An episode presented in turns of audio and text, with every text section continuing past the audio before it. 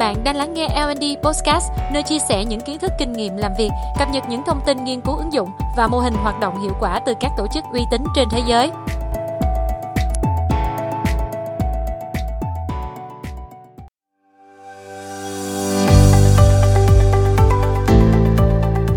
Chào mừng bạn đã quay trở lại với kênh L&D Podcast. Tôi là Quân và hôm nay chúng ta sẽ cùng nhau tìm hiểu qua chủ đề rèn luyện phẩm chất quyết đoán.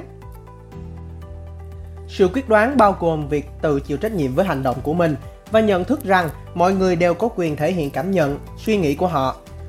Quyết đoán giúp bạn tăng sự tự tin vào bản thân và cải thiện kỹ năng giao tiếp, từ đó nhận được sự tôn trọng của những người xung quanh và xây dựng được nhiều mối quan hệ thành công trong công việc.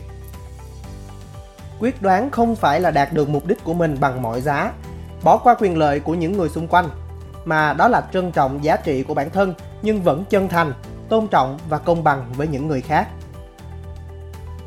Có 3 loại hành vi khác nhau: bị động, passive, hiếu thắng, aggressive và quyết đoán, assertive. Về tiếp người bị động, họ thường cảm thấy những đóng góp của mình là nhỏ bé. Họ dễ nhượng bộ và khiến người khác không coi trọng quyền lợi của họ. Họ cảm thấy khó từ chối và khó đưa ra yêu cầu. Dần dần, họ không dám bày tỏ quan điểm và thường hạ mình khi trò chuyện với những người xung quanh để tránh mâu thuẫn. Về tuyếp người hiếu thắng thì ngược lại, họ thường đề cao quyền lợi của bản thân, quá tập trung vào chiến thắng bằng mọi cách, kể cả điều đó gây tổn hại cho những người xung quanh.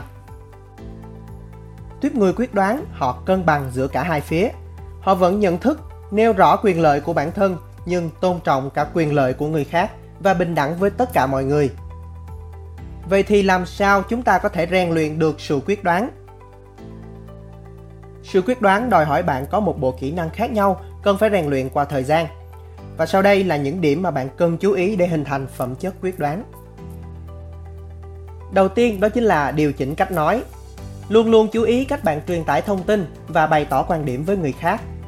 Mạch lạc và trình bày với sự tôn trọng, giữ giọng nói trầm ấm, thể hiện sự chắc chắn và với âm lượng phù hợp bối cảnh. Thứ hai chính là điều chỉnh cử chỉ phi ngôn ngữ.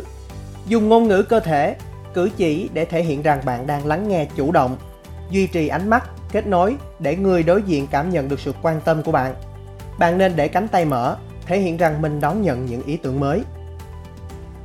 Thứ ba chính là đặt câu hỏi. Bạn nên kết hợp toàn bộ các câu hỏi mở, đóng, khai thác thông tin và lặp lại. Câu hỏi mở giúp người đối diện khám phá, đào sâu thêm vào vấn đề. Câu hỏi đóng đưa ra ít lựa chọn nhưng giúp tập trung vào chi tiết bạn nên sử dụng ngôn ngữ cơ thể cởi mở và cách tiếp cận khéo léo để làm dịu bản chất của việc tra hỏi. Các câu hỏi thăm dò nên tập trung vào thông tin mà bạn cần. Câu hỏi lặp đi lặp lại bao gồm việc lặp lại các cụm từ chính, sử dụng giọng điệu để biểu thị đó là một câu hỏi và khuyến khích người nói xác nhận hoặc giải thích thêm về điều này.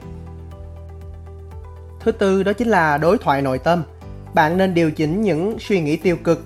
Quyết đoán là điều có thể rèn luyện và điều chỉnh Hãy nghĩ về những điều mà bạn và người khác có thể làm tốt, tập trung vào những điểm tích cực. Và cuối cùng đó chính là ngôn ngữ. Thông tin sai lệch dẫn đến cảm giác thất vọng và có thể gây ra xung đột trong các mối quan hệ. Hãy sử dụng những câu đơn giản để bày tỏ nhu cầu, mong muốn, cảm xúc và ý kiến của mình.